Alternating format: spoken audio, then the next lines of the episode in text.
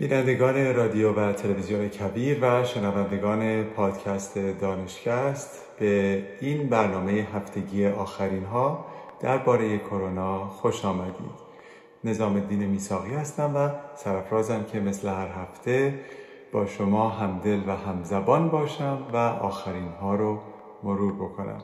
امروز یک شنبه 18 مهر ماه سال 1400 برابر با دهم اکتبر سال 2021 هست.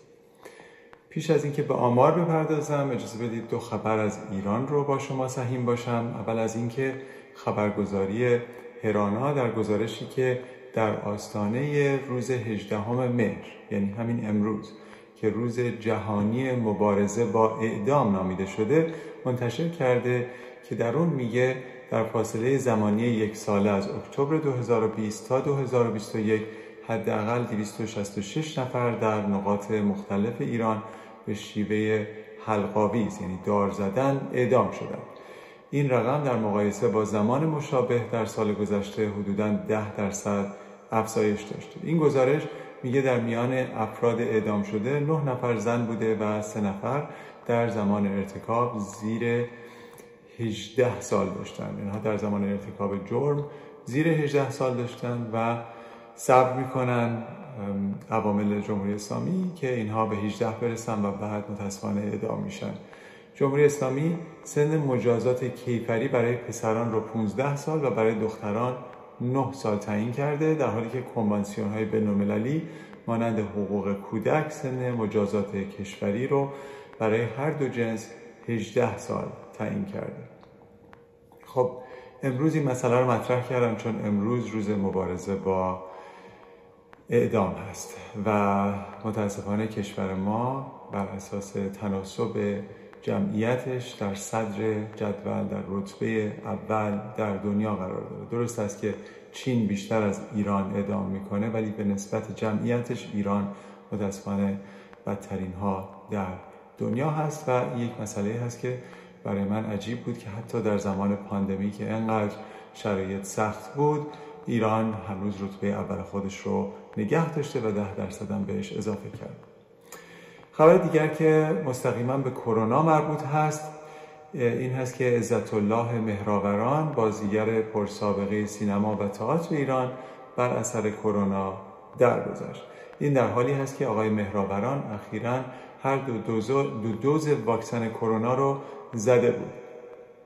تأخیر در شروع واکسیناسیون که در نتیجه فرمان رهبری در ایران بوده به نظر می‌رسه از جمله دلایل اصلی افزایش مرگ و میر بر اثر کرونا در ایران هست. خبری هم پخش شده بود مبنی بر اینکه ایشون واکسن برکت زده بودن و خبرگزاری فارس از فرصت استفاده کردن رفتن با پسر ایشون مصاحبه ای کردن که پسر ایشون گفتن که پدرشون واکسن سینوفارم چینی رو زده بوده به حال هر واکسنی که ایشون زده بودن این case نشون میده که عفونت پس از واکسن باز هم ریسکش هست درست هست که ریسکش صفر نیست اما این ایده که breakthrough infection به زبان انگلیسی نام داره اتفاق میافته و متاسفانه برای سینوفارم این عدد بالاتر هست به نسبت واکسن های تکنولوژی mRNA مثل فایزر و مدرنا که در ایران بسیار اندک هست دسترسی بهش.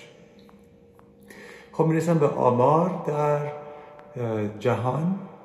آمار جهان که تا حالا تایید شده هست 238 میلیون و 500 هزار نفر تا کنون ابتلا پیدا کردن به این بیماری و 4 میلیون و 865 هزار نفر درگذشتند شمار روزانه کیس ها که روند کاهشی داشته 450 هزار در دنیا گزارش میشه و شمار درگذشتگان در روز 7700 گزارش میشه. در آمریکا هم روند کاهشی ادامه پیدا می‌کنه تا کنون 45 میلیون و 183 هزار نفر مبتلا داشتیم و در گذشتگان 733 هزار نفر گزارش شدن.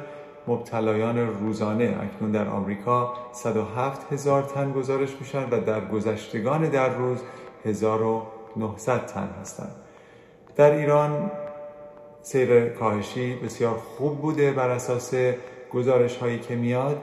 5 میلیون و 702 هزار نفر تا کنون مبتلا و در گذشته 122 هزار و 500 نفر و شمار روزانه کیس ها در ایران اکنون 9900 نفر هست و شمار درگذشتگان 230 تن گزارش شده.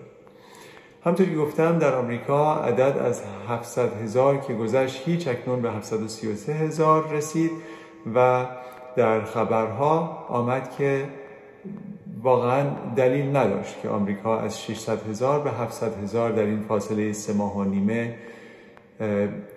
افزایش کیس هاش رو ببینه.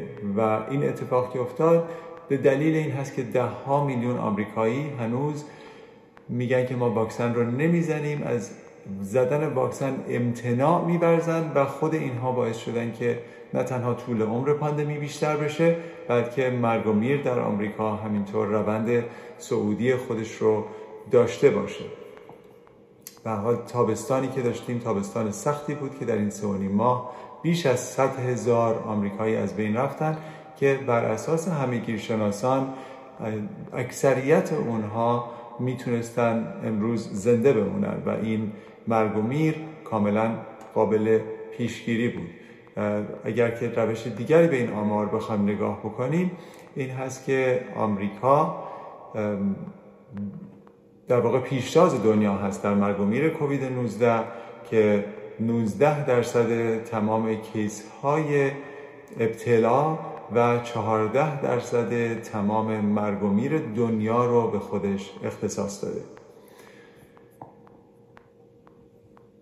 خب اما واکسن چه می‌کنه؟ واکسن پیشگیری از مرگ بر اثر کووید می‌کنه. این داده ها بارها و بارها ثابت شده هست.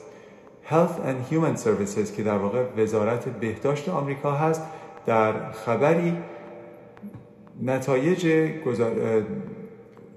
نتایج تحقیقات خودشون رو چاپ کردن که گفتن بین ژانویه و می. توجه بکنید که از ژانویه شد که واکسن زدن در حد کلان در آمریکا شروع شد یعنی حدودا ده ماه پیش و می حدودا پنج ماه پیش بود. یعنی در پنج ماه اول سال جاری که اول کهنسالان کسانی که سن بالای 65 سال داشتن شروع کردن به واکسن زدن فقط در اون 5 سال 39 هزار مرگ بر اثر کرونا پیشگیری شده در آمریکا. اینها بر اساس بر اساس مدل های آماری هست که نشون میده که اگر واکسن نمی زدن چند نفر اضافه فقط در اون پنج ماه اول متاسفانه از بین می‌رفتن. و همینطور می‌گفتن که بر اساس گزارش اونها باور دارن که تا کنون واکسیناسیون در آمریکا بین 265 هزار نفر رو حدودا 265 هزار عفونت یعنی ابتلا به بیماری و 107 هزار بستری شدن و 39 هزار مرگ رو در اون پنج ماه اول در کسانی که مدیکر دریافت می‌کنن. اینها کهنسالان یا کسانی که بالای 65 سال هستن در آمریکا هستن رو به خودش اختصاص داده و پیشگیری کرده از اینها. یعنی که خارج از اینکه مرگ و میر رو پیشگیری می‌کنه از خرج کردن بسیاری از این پول هایی که در دارو و درمان مصرف میشه هم پیشگیری کرده و از نظر ریسک و فایده بسیار مفید بوده. اجازه بدید برسم به واکسنی که کمتر در موردش صحبت کردیم چون که این واکسن در فاز سوم تحقیقات بالینی هست و هنوز وارد بازار نشده. واکسنی هست که در ایالت میلند آمریکا توسط شرکت نوواوکس داره تولید میشه و این واکسن داده های بسیار خوبی داشته که در جون توضیح دادن که 90 درصد کارایی داشته واکسن نوواوکس و در مراحل پایانی فاز سومش هست و نشون دادن که از نظر امنیت هم بسیار امن هست و اینها داده هاشون رو فرستادن به سازمان غذا و دارو FDA در آمریکا که اونها قرار هست که داده ها رو بررسی بکنن و ببینن که به زودی آیا قرار هست که تصویب استراری واکسن نوواکس بشه و یا خیر. و همینطور در کنفرانسی نوواوکس گفته بود که اونها باور دارند که پس از اینکه مورد تایید FDA قرار بگیرن بتونن 100 میلیون دوز در هر ماه تولید بکنن از این واکسن و این رو در آخرین ماهای سال جاری می‌تونن بهش برسن و در سال آینده از اوایل سال آینده این عدد رو به 150 میلیون دوز بتونن برسونن. تکنولوژی واکسن نوواوکس فرق می‌کنه با واکسن های دیگری که در مارکت هست. اون در واقع یک recombinant protein هست. یعنی اینکه خود پروتئینی که در واقع یکی از برجستگی های کلیدی ویروس کرونا هست رو اینها در لابراتوار تولید می‌کنن که خود پروتئین ایمنیزا هست و پروتئین رو تزریق می‌کنن. هیچ گونه از خود ویروس رو اینها تزریق نخواهند کرد. فقط پروتئینی هست که مهندسی شده هست ریکامبیننت هست و به این صورت می‌تونن که اون رو تزریق بکنن و میگن که خیلی سریعتر و در مقیاس بسیار بالا می‌تونن تولیدش بکنن. واکسن بسیار جالبی خواهد بود از این نظر که با عدد و رقم هایی که می‌تونن تولید بکنن به نظر می‌رسه در سال 2022 می‌تونن به بسیاری از کشورهای در حال توسعه هم واکسنشون رو برسونن. خب می‌دونید که دولت آقای بایدن در این مورد صحبت کرده بودن که هر کارفرمایی که بیش از 100 کارمند داره باید از یک تاریخی به بعد اجباری بکنه واکسن زدن رو و یا اینکه کسانی که واکسن نمی‌زنن و امتناع میبرزن باید که اینها واکسن ها رو که نمی‌زنن هیچ باید به صورت هفتگی تست بگیرن. خب بعضی از این کارمندها شروع کردن واکسن زدن چون هفتگی تست دادن کار سختی هست ولی خب بعضی ها که خیلی سرسخت هستن و نمی‌خوان باز هم واکسن بزنن الان می‌خوان که تست بگیرن. برای همین تقاضا برای تست های کرونا بسیار بالا رفته و یک کمبود کمبود تست زیادی در آمریکا به وجود آمده که شرکت های مختلفی مثل شرکت کویدل و لومیرا و ابوت دارن سعی می‌کنن که تست های بیشتری رو به بازار وارد بکنن ولی کسانی هستن که متاسفانه ممکنه دسترسی به تست نداشته باشن. در این حال به خاطر این افراد که باید هفتگی تست بشن خیلی جاهایی که آدم هایی که بیمار شدن یا عوارض پیدا کردن و می‌خوان مطمئن باشن کرونا دارن یا ندارن در جاهای دورافتاده در آمریکا دسترسی به تست ندارن. برای همین این مشکلات الان در آمریکا به وجود اومده. بسیاریش پیامدهای ده ها میلیون آمریکایی هست که نمی‌خوان واکسن بزنن. حالا به چه دلایلی؟ دلایلشون برای خودشون ممکن هست معنیدار هست. از نظر علمی هیچ کدوم از این دلایل به نظر من معنیدار نیست. خب یک داده هایی در مورد بیمارانی بود که بعضی از این بیماران حتی وقتی که واکسن می‌زنن ایمنی کافی در بدنشون ممکنه به وجود نیاد و اینها ممکن هست که یک امید کاذب داشته باشن که ایمنی دارن. و اینها کسانی هستند که استفاده از داروهای مخدر می‌کنن و یا از داروهایی که اعتیادآور هستند. اینها یک گروه خاص بزرگی هست که Substance Use Disorder هست یعنی کسانی که مواد استفاده می‌کنن و اختلال دارن به خاطر این. و اینها اصولا سیستم ایمنیشون به صورت نرمال احتمال داره که کار نکنه. به دلایل مختلف از جمله اینکه اینها خیلی هاشون مشکلات تغذیه ممکنه داشته باشن و پروتئین بدنشون پایین باشه و سیستم ایمنی هم احتیاج داره برای ساختن پادتنها به این مسائل. به حال خارج از این دلایل نشون داده میشه که کسانی که این مشکل رو دارن که می‌تونه استفاده از الکل باشه استفاده از ماریجوانا باشه. کوکائین دخانیات از مشتقات مورفین و تریاک که اوپیوید نام داره و حتی سیگار و مواد فراورده های توتون و تنباکو. اینها احتمالشون که عفونت پس از واکسن بگیرن حدود 7 درصد هست در حالی که کسانی که مشکل استفاده از مواد رو ندارن به طور خاص 3.6 دهم درصد احتمال breakthrough infection یا عفونت پس از واکسن رو به خودشون تخصیص میدن. این داده ها رو در ژورنال World Psychiatry که در مورد روانشناختی هست پیدا کردم و با شما به اشتراک گذاشتم. اگه یادتون باشه بین واکسن های مختلف تنها واکسنی که فقط یک بار دوزش قرار بود زده بشه واکسن جانسون و جانسون بود که شرکت جانسن فارماسوتیکالز این رو درست کرده بود و به بازار ارائه داده بود. الان اون شرکت تحقیقاتی انجام داده و نشون داده که اگر بین دو تا شش ماه دوز دوم واکسن زده بشه پادتنها بالاتر میشه و ریسک عفونت پس از واکسن کمتر میشه و داده هاش رو به سازمان غذا و دارو در آمریکا فرستاده که اونها هم به زمره واکسن های دو دوزی اضافه بشن. حالا که اینها این کار کردن که می‌دونیم فایزر و مدرنا هم قرار هست که سه دوزی بشن مثلا بعد از اینکه شش ماه بگذره هنوز مدرنا به اون مرحله نرسیده و اون تصویبیه رو دریافت نکرده. اما خبر دیگر هست از آقای دکتر فاوچی که در واقع یکی از مشاورین مهم در مورد امور بیماری های عفونی در سطح تمام ایالات, ایالات متحده هست. و ایشون یک هشداری داد. گفت که حالا که آمریکایی‌ها در مورد اون قرصی که شرکت مرک داره درست می‌کنه شنیدن ممکن هست که بعضیاشون فکر بکنن پس واکسن لازم نیست چون الان قرص پیدا شده برای این بیماری مهلک.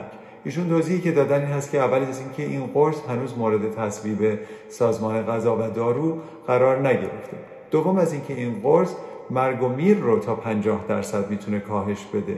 اما 50 درصد کاهش یعنی که هنوز 50 درصد دیگر بر اثر کرونا حتی با وجود این قرص قرار هست که از بین برن. این عدد و رقم ها به خوبی پیشگیری از طریق واکسیناسیون به هیچ وجه نیست و اصلا اینها قیاس مع هست. و البته ایشون واژه قیاس مع فارغ رو استفاده نکرده. من فارسی یا عربی خاص خودم رو برای شما دارم مثال می‌زنم. اما به حال ایشون صحبت داد که صحبت کرد که خیلی تشویق نشید. فکر نکنید که ذوق زده نشید که حالا که قرص هست چرا بریم واکسن بزنیم. اصلا این خبرها نیست. شما حتما باید واکسن هاتون رو بزنید. و اگر اتفاقا پس از واکسن زدن مبتلا شدید به کووید 19 می‌دونید روش های دیگری برای کاهش مرگ و میر در شما وجود خواهد داشت مثل این قرصی که احتمالش هست که به زودی توسط سازمان غذا و دارو در آمریکا مورد تصویب قرار بگیره. خبر دیگر این هست که شرکت فایزر همونطور که گفته بودم داده های خودش رو برای کودکان بین 5 تا 12 سال به سازمان غذا و دارو برای تصویب فرستاده بود. این تصویب اضطراری احتمال داره که در اواخر همین ماه ماه میلادی یعنی ماه اکتبر به دست برسه و FDA قرار هست که در 14 اکتبر و 15 اکتبر دوزهای سوم واکسن مدرنا رو در نظر بگیره و در نشست 26 اکتبر خودش در مورد واکسن کودکان تصمیم بگیره که به نظر میاد این نشست حدوداً یه ذره بیشتر از دو هفته دیگر از امروز هست که این هم خبر خوبی هست برای بسیاری از پدر و مادرها که برای فرستادن کودکانشون به مدارس بسیار مضطرب هستند. خب در مورد التهاب قلب چندین بار صحبت کرده بودیم و التهاب قلب بعد از زدن دوز دوم واکسن فایزر کمی بیشتر هست در مردان جوان. اینها گروهی هستند که از همه بیشتر متاسفانه ممکن هست که این اتفاق براشون بیفته.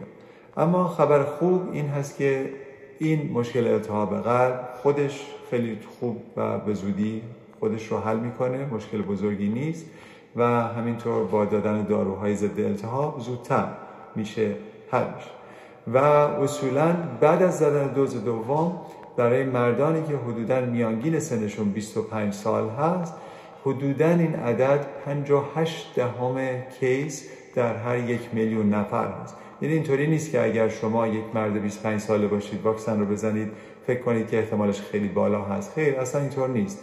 58 دهم case در هر یک میلیون نفری که دریافت کننده واکسن هستند برای همین این نباید دلیل باشه که مردان جوان واکسن رو دریافت نکنند و برای دوز اول این عدد حدودا 8 دهم case در هر یک میلیون هست. این دوز دوم ریسکش حدودا 5 الی 6 برابر هست ولی باز همون ریسک بسیار پایین هست. این داده ها در ژورنال جما اینترنال مدیسین چاپ شده بود که من خدمت شما ارائه کردم. اما یکی دیگه از روش هایی که ما بخوایم به این پاندمی و اثرش در حد کلان بپردازیم این هست که چند کودک در آمریکا تا کنون سرپرست خودشون رو هم از یا یک پدر یا یک مادر یا هر دو و یا کسی که سرپرستشون هست در بعضی از موارد مثل پدر بزرگ یا مادر بزرگ از دست دادن. تا کنون تخمین زده میشه که 140 هزار کودک آمریکایی حداقل یکی از سرپرستان خودشون رو از دست دادن.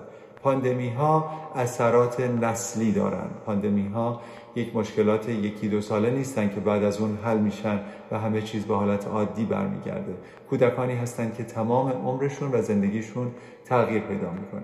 برای همین هست. الان که دسترسی به واکسن هست این مرگ و میر رو ما باید تا که می‌تونیم پیشگیری ازش بکنیم واکسن بزنیم و به عزیزانمون که واکسن نمی‌زنن توضیح بدیم که این تصمیم یک تصمیم فردی نیست. عزیزان اون افراد کسانی که بهشون نزدیکترین ها هستن وقتی که اونها واکسن نمی‌زنن متاسفانه پیامدهای طول عمری و نسلی رو تجربه خواهند کرد. یک مسئله دیگه هم به شما بگم که از این کودک ها که 140 هزار نفر هستن حدود 65 درصدشون از جوامع اقلیت های نژادی در آمریکا بودن. پیش از این گفته بودیم که مرگ و میر در اقلیت های نژادی به دلایل بسیار بالاتر هست نسبت به سفید پوستان در آمریکا. خب در مورد مشکلات قلب صحبت کردیم. خود بیماری کووید 19 می‌تونه به قلب آسیب بزنه اما از مشکلات ریتم قلب و مشکلات التهاب قلب و در داده هایی که در ژورنال نیچر چاپ شده بود توضیح می‌دادن می‌گفتن حتی کسانی که بیماری کووید 19 رو به صورت خفیف می‌گیرن و خوب میشن اگر که شما بیاید و کاردیاک آی ازشون بگیرید. یعنی آی قلب ازشون بگیرید. هنوز آثار التهاب در بدنشون تا ماهها در قلبشون دیده میشه. و برای بعضی از اینها متاسفانه مشکلات قلبی چندین ماه بعد از اینکه از کرونا بهبود پیدا کردن ممکنه خودشون نشون بده. ممکن هست بعضی از اینها مشکلات ریتم قلب پیدا بکنن و ناگهانی از بین برن و حتی بعضی از اینها ممکن هست که مبتلا به سکته قلبی بشن و متوجه نشن که اینها مثلا این لخته های خون که در این عروق قلبشون به وجود آمده احتمالا هنوز پیامد کرونایی بوده که هفته های پیشین باهاش مقابله کردن و فکر کردن که بهبود ازش پیدا کردن. برای همین دوباره همه راه ها باز میگرده به اینکه اگر واکسن نزدید این عوارض رو در نظر بگیرید. شرکت سنوفی که یکی از شرکت های واکسن ساز در آمریکا هست یک داده هایی رو چاپ کرد که در اون اینها واکسن مدرنا و واکسن آنفلوانزا رو مخلوط کرده بودن و با هم زده بودن و این شرکت که شرکت فرانسوی هست توضیح داده بود که ایمنیزایی از هر دو واکسن همزمان بسیار خوب بوده و الان که فصل آنفلوانزا هست گفته بودن که هر کسی که واکسن آنفلوانزاشو نزده و داره میره برای اولین بار یا حتی برای سومین بار واکسن های کروناشو بزنه می‌تونن اینها رو با هم بزنن. و الان سنوفی که خودش واکسن آنفلوانزایی رو به نام فلوزون می‌سازه که چهار گونه مختلف ویروس آنفلوانزا در اون قرار داره که به نظر می‌رسه اونها ویروس هایی باشن که امسال ویروس های غالب بشن. گفته که هیچ اشکالی نداره که اون رو همزمان با واکسن مدرنا با هم بزنید و به ایمنی به نسبت به هر دو بیماری برسید. یک داستان دیگر این هست که پیش از این شرکت غذا و دارو در آمریکا گفته بود که شما اگر مشکلات آلرژی شدید دارید نسبت به واکسن ها به طور خاص و نسبت به یکی از موادی که در این واکسن ها هست مثل اتیلین گلایکول شما می‌تونید واکسن نزنید. الان داده هایی که به نظر می‌رسه این هست که حتی در کسانی که سابقه آلرژی های شدید دارن وقتی که شما واکسن می‌زنید در اونها فقط بین هفت دهم و یک ممیز چهار دهم درصد حالت آنافیلاکسی یا آلرژی شدید دیده میشه. یعنی در تقریبا 99 درصد این افراد باز هم شما آلرژی رو نمی‌بینید. و نظر به اینکه این اشخاص اصولا در یک شرایطی در محیط پزشکی هستن وقتی واکسن رو دریافت می‌کنن و وقتی که در نظر بگیریم که این گونه واکسن ها معمولا در 15 الی 20 دقیقه اول آلرژی شدید خودشون رو نشون میدن اینها اگر تحت نظر قرار بگیرن واکسنش رو دریافت بکنن. حدودا 99 درصد احتمال داره که اصلا آلرژی نشون ندن. و اگر هم نشون بدن هیچ کدومشون مشکل شدید که جانشون رو به خطر بندازه تا کنون نداشتن و بسیار راحت میشه این مشکل آلرژی رو با دادن داروهای ویژه حل کرد. به هر صورت این داده ها از جاهای مختلف من جمله اسرائیل به دست رسیده و روی صدها بیماری که خودشون می‌گفتن ما آلرژی های شدید داریم تحقیق شده و برای همین الان به نظر می‌رسه که حتی اگر شما آلرژی شدید حتی به یکی از کامپوننت ها یعنی اجزای واکسن دارید احتمال اینکه آلرژی نشون بدید به واکسن بسیار نادر خواهد بود آخرین خبری که خدمت شما عرض می کنم و بعد برنامه رو به پایان می رسونم استفاده از ای سیگارت هست. خیلی ها باور بر این دارند که اگر از فراورده های توتون و تنباکو به صورت بخار استفاده بکنن برای سلامتشون بهتر هست تا اینکه به صورت دود استفاده بکنن. خیلی فراورده های مختلف برای پدیده vaping که در واقع از vapor یا از بخار استفاده می‌کنن الان وجود داره در بازار و این داده ها که در European Respiratory Society International Congress ارائه شد نشون میده که حتی کسانی که از بخار فراورده های توتون و تنباکو استفاده می‌کنن احتمال لخته خون در بدنشون بالاتر هست نسبت به دیگران و اینکه الان که در فضای پاندمی قرار داریم باید در نظر بگیریم که خود پاندمی خود کووید 19 باعث میشه که انقاد خون بالا بره و به نظر می‌رسه که کسایی که استفاده از های توتون و تنباکو می‌کنن این ریسک رو بالاتر خواهند داشت و مشکلات عمده از جمله مرگ و میر رو ممکن هست که تجربه بکنن. این هست که زمان پاندمی شاید بهترین زمان باشه که ترک بکنیم. استفاده از این مواد مضر رو که نه تنها مشکل رخته خون میاره بلکه مشکلات بسیار برای سیستم های مختلف بدن ما به ارمغان میاره. خب دوستان عزیز این برنامه به پایان رسید. سپاسگزارم که این هفته هم با من بودید. تا هفته آینده همه شما رو براتون آرزوی تندرستی و شادکامی می‌کنم. خواهش می‌کنم که اگر این برنامه رو مفید می‌بینید به دوستان خودتون برنامه رو معرفی بکنید در کانال کبیر تیوی در یوتیوب تشریف ببرید و اونجا آبونه بشید.